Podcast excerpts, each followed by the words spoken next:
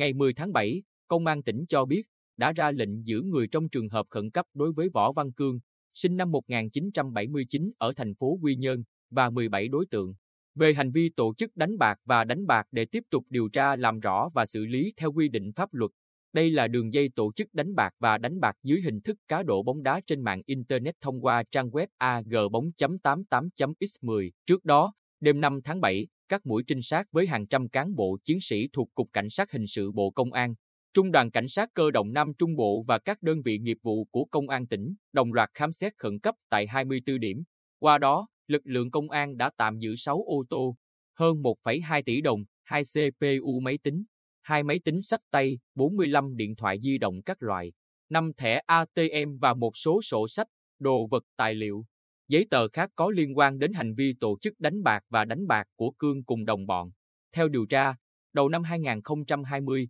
Cương cùng một số đối tượng khác nhận các tài khoản siêu tổng đại lý, Supermaster, DU85, DU86, DU81 và DU79, DUF9.